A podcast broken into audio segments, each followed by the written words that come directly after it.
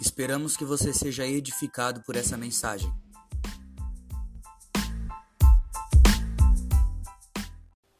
Eu quero, como sempre, pregar uma mensagem de sete anos atrás. Eu acho que até hoje, de, de, quase dois anos que nós vamos estar aqui, se eu preguei, acho que cinco mensagens que eu que foi nova, foi muito. A maioria das mensagens que eu preguei aqui eu escrevi há seis, cinco, seis, sete anos atrás. E eu tinha uma mensagem preparada, mas eu quero pregar outra.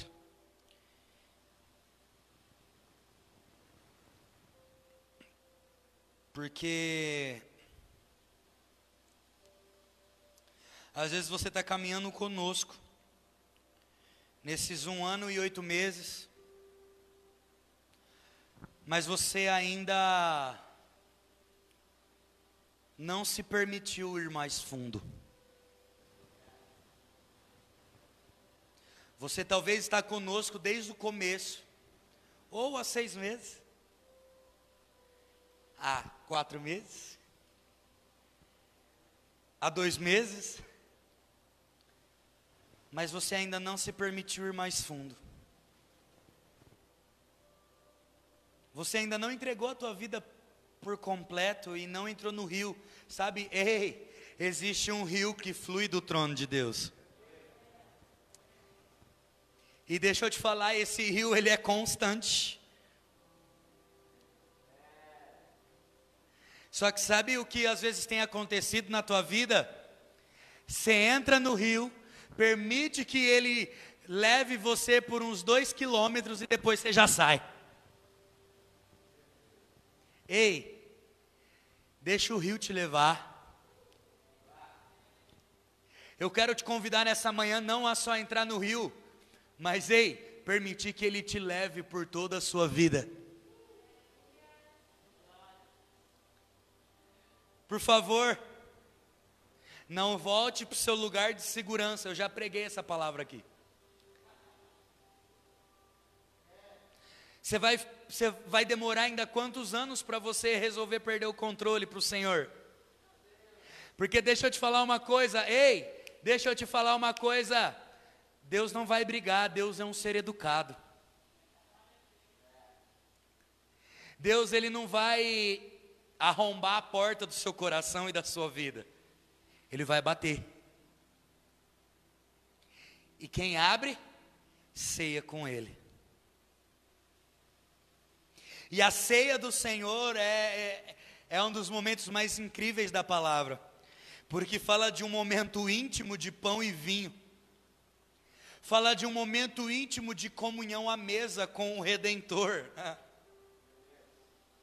Só que deixa eu te falar, ele só vai cear se você abrir a porta.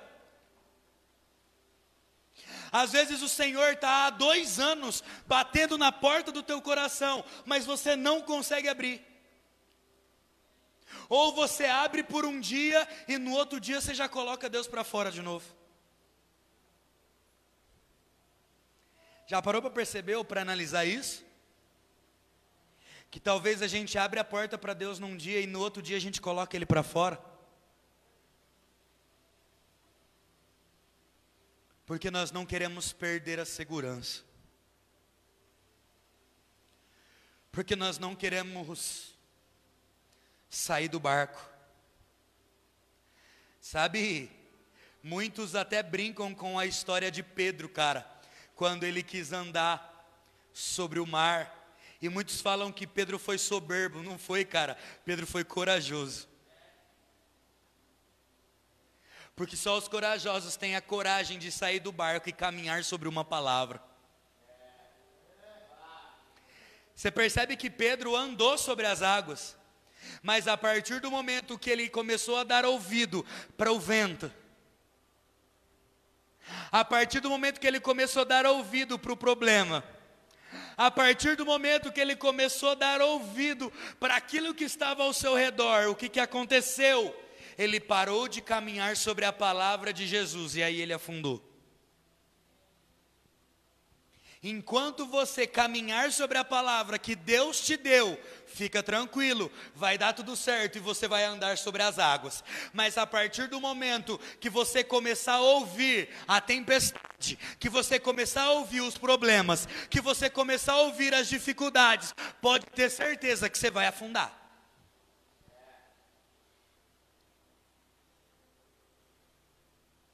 Mas ainda bem que nós não andamos por aquilo que nós vemos ou sentimos, mas é pela palavra que está sobre a nossa vida. É sobre a palavra que está sobre a tua vida. Pastor, você vai ficar repetindo isso o ano inteiro? Eu vou.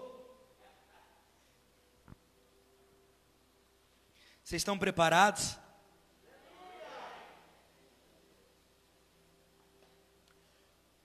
Porque eu não sei se você parou para fazer uma análise já, mas toda a mensagem que eu preguei ano passado se cumpriu esse ano. Eu não sei se você parou para perceber isso. E toda a mensagem que eu preguei esse ano já tem se desenrolado em muita coisa, de julho para cá. Eu não sei se você parou para perceber isso. Eu não sei se você parou para falar, cara, o pastor pregou sobre isso ano passado e está tá, tá acontecendo hoje.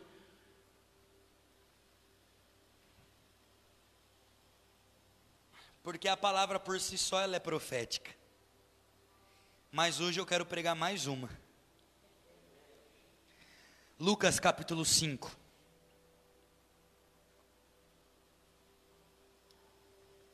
Quem assistiu a minha mensagem na Via Amor? Sabe que eu falei um pouquinho sobre isso. Ah. Hum.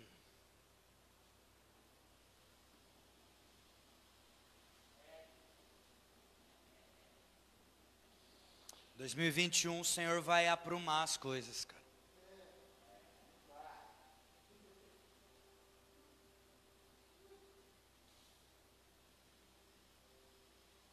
2021 o senhor vai passar o nível. E se você ainda não se consertou com o Senhor, se o Senhor ainda não é prioridade na tua vida, o nível do Senhor vai passar.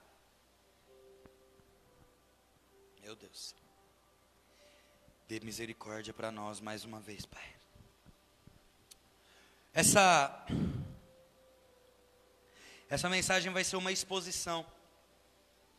Eu vou expor versículo por versículo para vocês.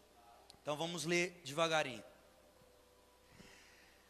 E aconteceu que Jesus estava indo junto ao lago de Genezaré, e a multidão o apertava para ouvir a palavra de Deus.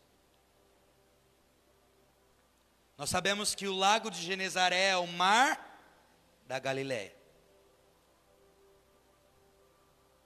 Sabe qual é a coisa mais legal? Porque a multidão já o apertava. Ele ainda não tinha discípulos.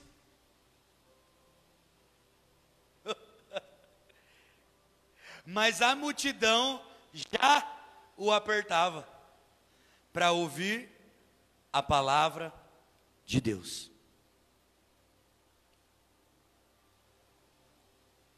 Por que, que eu quero começar daqui? Porque, querido, Jesus foi. Ele mandou de volta o Espírito que pairava sobre as águas.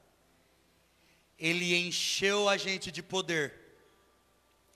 O Cristo, que é a palavra encarnada e que tabernaculou conosco, agora deixou para nós a missão de ser tabernáculo. Correto? Jesus, enquanto estava na terra, era o ponto de encontro entre as pessoas e Deus, certo? Tanto é que quando ele vira para Tiago e fala assim: Quem vê a mim. Mas Jesus foi embora. Agora nós somos esse tabernáculo. Ou seja, nós agora nos tornamos o ponto de encontro entre as pessoas e Deus. Mas entenda algo: Jesus aqui ainda não tinha discípulos. De caminhada, de jornada, ainda não. Ele tinha seguidores. Mas a multidão já o apertava. Por quê, gente? Porque ele era o tabernáculo. Deixa eu te falar uma coisa. Se as pessoas não estão te apertando para ouvir algo de Deus, é porque você ainda não é um tabernáculo. Se as pessoas ainda não olham para você e falam assim, cara, você tem algo diferente.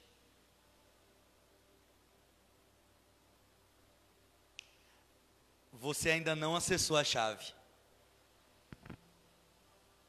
Pastor, por que, você está falando isso? Porque, ei, Jesus ainda nem tinha se tornado o cara. Ele tinha realizado algumas coisas, caminhado. Mas a multidão já o apertava. Por quê? Porque nele repousava o Espírito e a glória de Deus. E quando o Espírito e a glória de Deus repousa sobre alguém, é natural aquilo fazer o quê? sair. Então a multidão já apertava o Senhor. Deixa eu te falar, a multidão tem te apertado? Não responda para mim. A multidão tem te apertado para ouvir a palavra? As pessoas do teu trabalho têm te apertado para ouvir a palavra? As pessoas da tua família têm apertado você para ouvir a palavra? Os teus amigos, os teus familiares, as pessoas que te cercam, têm te apertado para ouvir a palavra?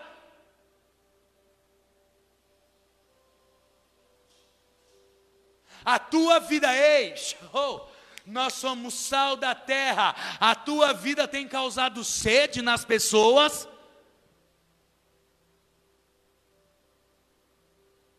a tua vida tem causado sede nas pessoas.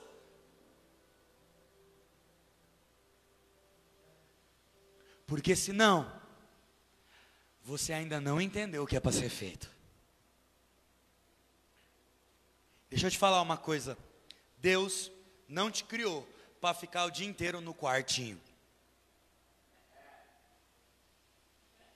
Vamos lá, gente, ajuda eu aí.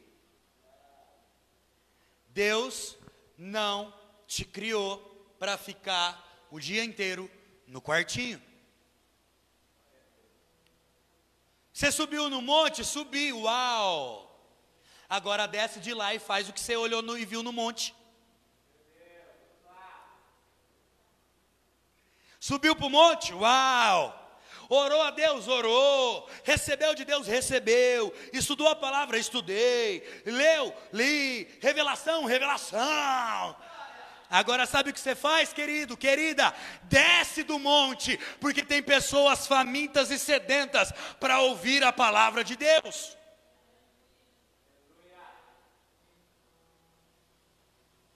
Desce do monte, a palavra de Deus para nós hoje é: desce do monte. Ei, desce do monte. Porque as pessoas precisam te apertar para ouvir.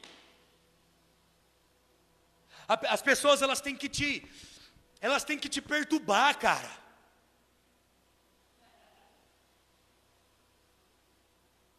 A ponto de, deixa eu citar um exemplo, você está na fila do caixa. Você vai lá tirar o auxílio emergencial. Aleluia pelo auxílio emergencial.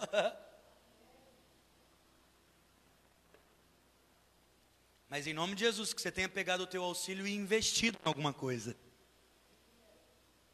Né? Você vai lá pegar teu auxílio, aí você está lá na fila. E aí, né, a pessoa está na frente, outra atrás.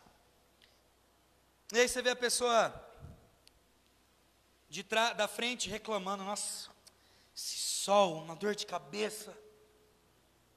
Quem fila, banco de ônibus, todo mundo vira amigo, né, gente? Ele é muito legal. E aí, como é que você está? Como se fosse o maior conhecido, né? Porque é natural.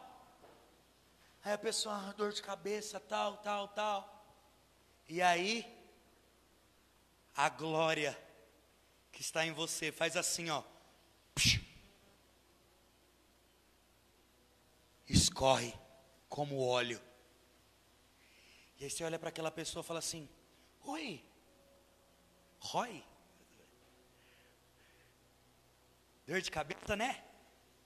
Gente, vocês não conhecem o meme? Ah, vocês estão muito desatualizados. Está com dor de cabeça? Tô. Ó, oh, posso encostar aqui? Pode. Em nome de Jesus, toda dor de cabeça saia. E aí você volta para a fila. E a pessoa é curada.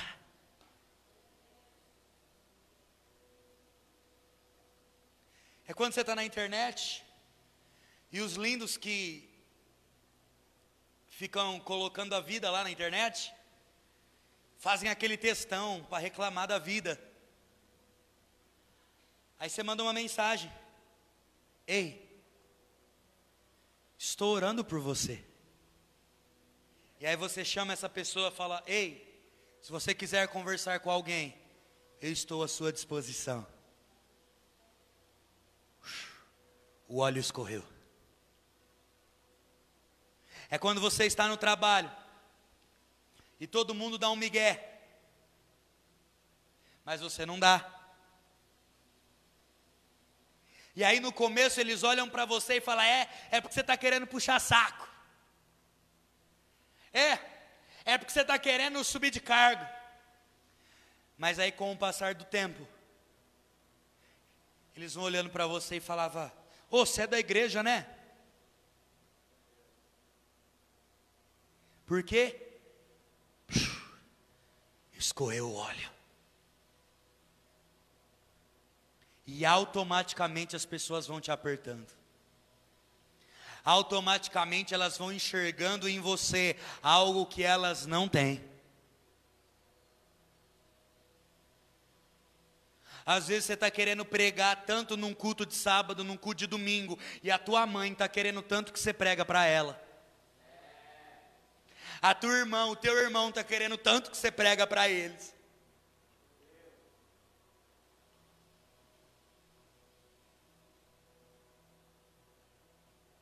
Será que as pessoas têm te apertado para ouvir o Evangelho, queridos? Porque se você não for um missionário, você é um impostor.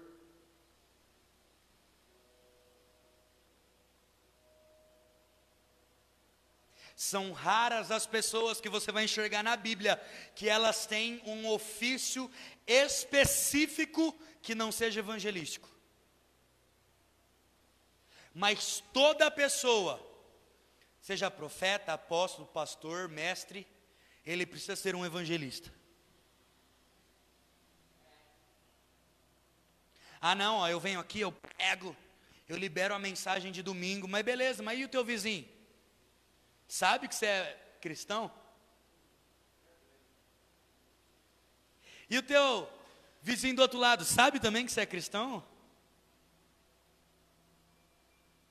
Não, pastor, porque eu toco bateria, vou usar o Rick. Eu toco bateria, oxe. Tá ótimo, eu profetizo com os tambores. Hum. Entendi. Mas aí eu vejo Jesus falando: ide, fazei discípulos.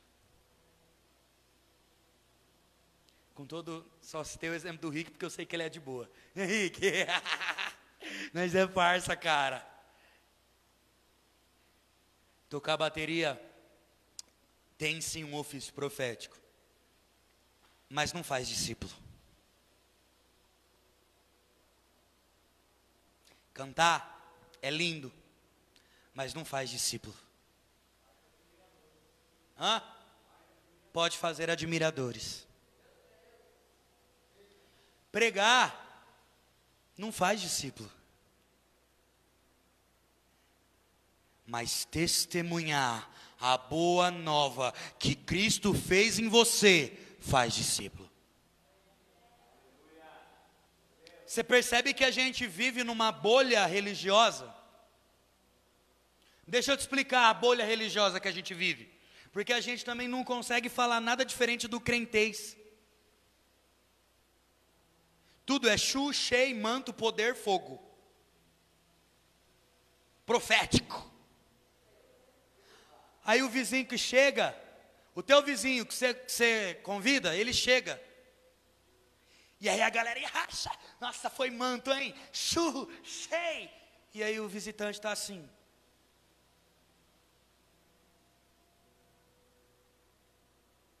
Vocês percebem que a gente muda até o vocabulário para o crentez?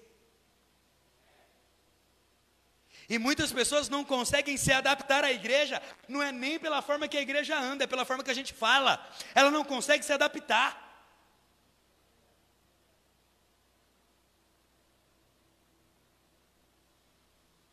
E aí Jesus ensinando a multidão, ele fala por parábolas. Deixa eu te contar uma coisa: Jesus não falava nos sermões dele chu, cheio, poder, fogo, manto. Ele contava histórias. E a, a gente, até o vocabulário muda. Mas calma, eu vou te explicar como a bolha religiosa é maior ainda. Quando você vem para a igreja, você fica todo empolgado, não é verdade? Como, lembra, quantos, quantos se lembram do começo do seu, da sua conversão? Vocês se lembram disso? Foi incrível, né?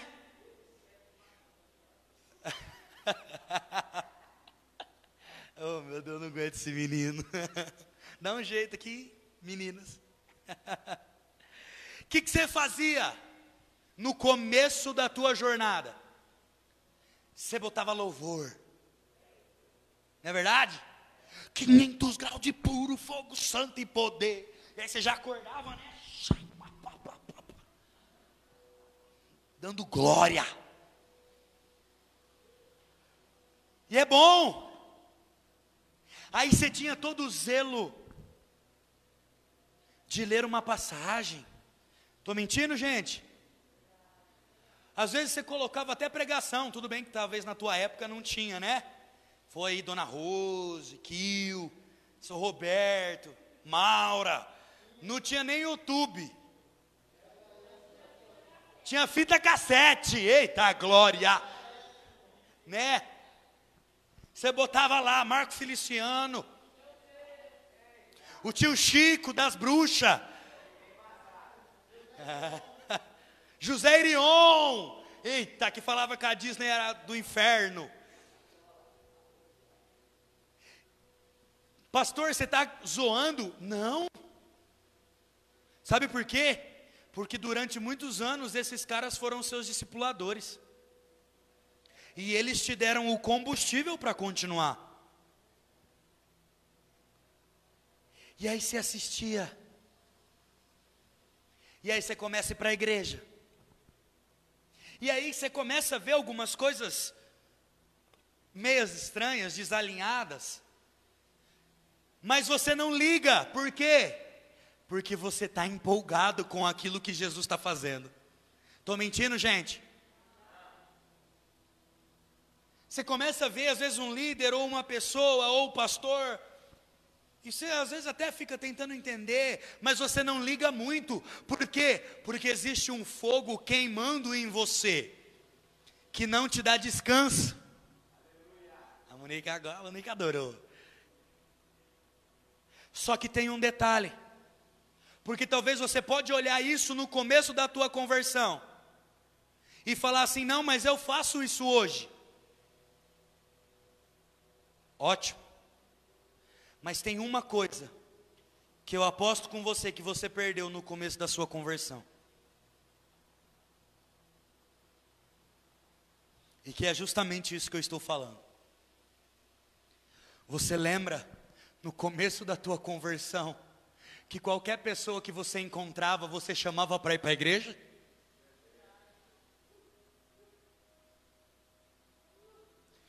Qualquer pessoa que você encontrava, você queria falar para ela daquilo que Cristo tinha feito em você.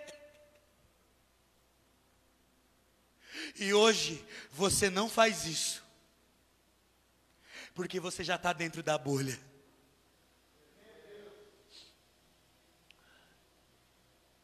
Ei, lembra quando Cristo escreve a carta às sete igrejas? E uma das coisas que ele fala, volte à prática das primeiras obras. Lembra quando você chegava mais cedo e perguntava para o diácono, para a diaconisa, o que, que precisava fazer para limpar na igreja? Lembra quando você limpava os instrumentos sem alguém precisar pedir? Lembra quando você chegava no teu vizinho e contava que você tinha encontrado com o Senhor? E que você contava para todo mundo, para o periquito, para o papagaio, para o cachorro. O cachorro vinha e latia para você, au, au, você falava, é, Deus é bom, cara. Porque em você tinha sido martelado, impregnado as boas novas. Mas com o decorrer dos anos, a gente se acostuma a vir para o culto de domingo.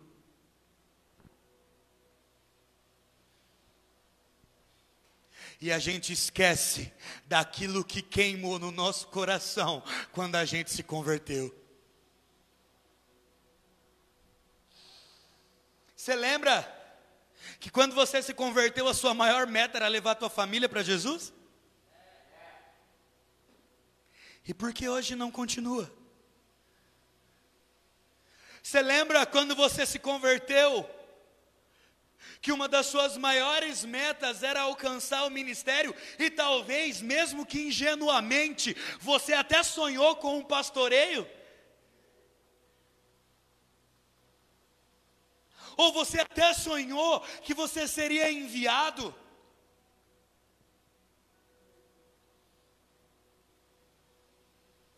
Ei, voltemos a esse lugar.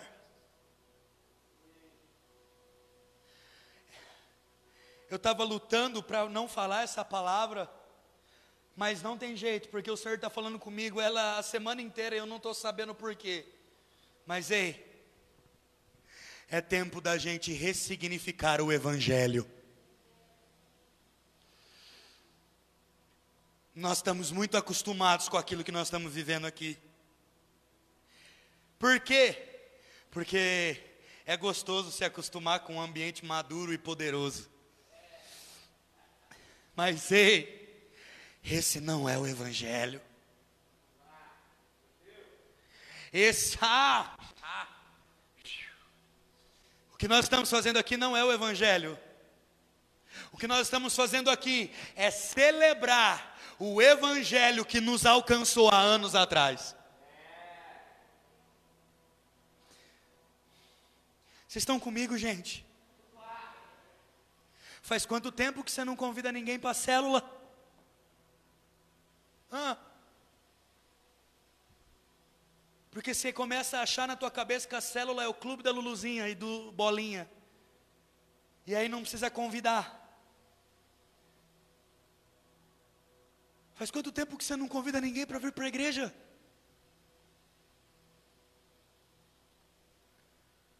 Faz quanto tempo que o teu coração não queima como queimou da primeira vez? Onde não tinha hora, não tinha lugar, não tinha cansaço. Vocês lembram disso? E hoje tudo a gente está cansado, né? Hoje tudo a gente está com sono. Ei, Voltemos às práticas das primeiras obras. Eu já falei para a maioria, o nosso ano de 2021 é o ano do avivamento. Vocês sabem disso. Mas para o avivamento vir, a gente tem que ressignificar muita coisa. Sabe por quê? Porque a gente vai correr o risco de viver um avivamento dentro da igreja, mas não fazer nada lá fora. E aí não é avivamento. Porque avivamento é mudança e transformação de vida. Você pode procurar outra definição de avivamento, mas essa é a definição de avivamento. É a glória de Deus encontrando, impactando e transformando vidas. Então, você quer viver avivamento em 2021, sim ou não? Sim. Primeiro, então, vamos ressignificar o que é evangelho.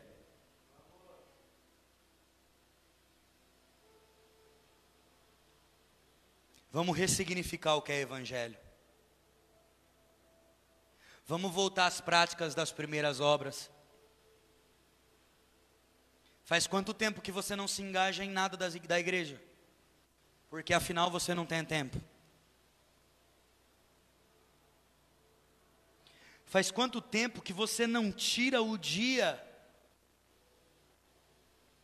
Porque eu tenho certeza que agora, a hora que você chegar na tua casa, você vai fazer tudo, menos estar com o Senhor.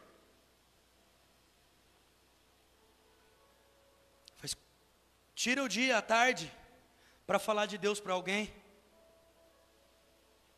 para mandar uma mensagem para alguém, para ir nos teus vizinhos, bate palma, e falar: Ei, nossa, o que você está fazendo aqui? Não, ó, eu só vim falar que Jesus te ama e que eu estou orando por vocês.